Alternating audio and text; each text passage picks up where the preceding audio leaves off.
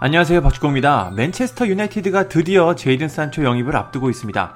작년 여름 이적 시장 산초 영입을 위해 노력했지만 보르시아 도르트문트가 원하는 금액을 맞추지 못해 이적은 무산됐습니다. 결국 맨유는 이번 여름 산초 영입을 다시 시도했고 이제 합의를 앞두고 있습니다. 현지 언론들에 따르면 큰 이변이 없다면 산초는 맨유 유니폼을 입을 것으로 보입니다. 영국 언론 스카이 스포츠는 맨유가 도르트문트 윙어 산초 영입 합의에 근접했다. 두 구단 사이에 제시된 7,700만 파운드, 약 1,200억의 거래는 거의 합의에 가깝다. 이제 지불 방법과 추가 옵션에 대한 마무리 과정에 있다. 도르트문트는 더 많은 돈을 선불로 준다면 더 낮은 금액도 받아들일 예정이다. 라고 보도했습니다. 영국 언론 맨체스터 이브닝 뉴스는 맨유가 산초 영입에 근접했다. 선수 측근에 따르면 2주 안에 계약은 마무리될 예정이다.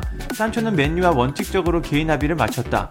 이적료는 8,500만 유로, 약 1,300억이 책정됐고 도르트문트는 1,500만 유로, 약 200억을 추가 옵션으로 받길 원하고 있다. 추가 옵션은 대부분 달성 가능한 것으로 설정됐다고 보도했습니다. 영국 언론 미러도 비슷한 내용을 전했습니다. 미러는 맨유와 도르트문트가 산초 영입을 두고 합의에 거의 도달했다. 산초는 맨유와 솔샤르 감독의 오랜 타깃이었다. 맨유는 7,500만 파운드, 약 1,170억에 옵션 500만 파운드, 약 80억으로 산초 영입을 앞두고 있다. 도르트문트는 작년 여름에는 1억 1천만 파운드, 약 1,725억 원을 원했지만 코로나19 상황 때문에 금액을 낮췄다고 보도했습니다. 그러면서 미러는 산초가 맨유로 이적한다면 앙토니 마샬의 거치가 불투명해진다고 전했습니다. 안 그래도 현재 마샬은 맨유에서 실망스러운 모습을 보여주고 있는데 산초가 오면 출전 기회는 사실상 사라질 것으로 보입니다. 이 매체는 맨유가 마샬을 처분할 가능성이 높고 현재 토트넘이 관심을 갖고 있다고 전했습니다. 토트넘은 해리케인의 백업 공격수가 없어 공격수 보강이 필요한 상황입니다. 새로운 공격수가 필요하지만 그게 마샬이라면 토트넘 팬들의 표정은 그리 밝을 것 같지 않습니다. 마샬은 처음에 맨유에 이적할 때만 해도 많은 기대를 받았습니다. 또 데뷔전에서 리버풀을 상대로 환상적인 골을 기록하며 그만큼 강한 인상을 남겼습니다. 하지만 시간이 지날수록 실망스러운 모습을 보여줬고 이번 시즌에는 커리어 최악의 시즌을 기록하며 미래가 점점 불투명해지고 있습니다.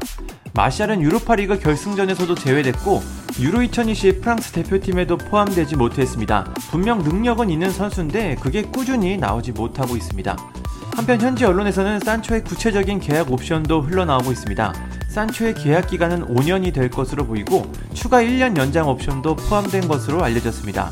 예상 주급은 25만 파운드, 약 4억 원입니다. 이 정도의 계약이라면 맨유와 도르트문트, 산초 모두가 만족할 만한 조건인 것 같습니다.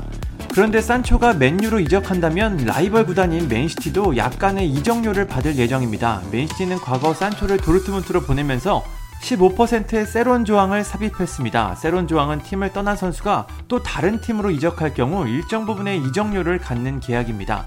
맨시티는 이번 계약으로 약 1200만 파운드, 약 188억 원을 수령할 예정입니다.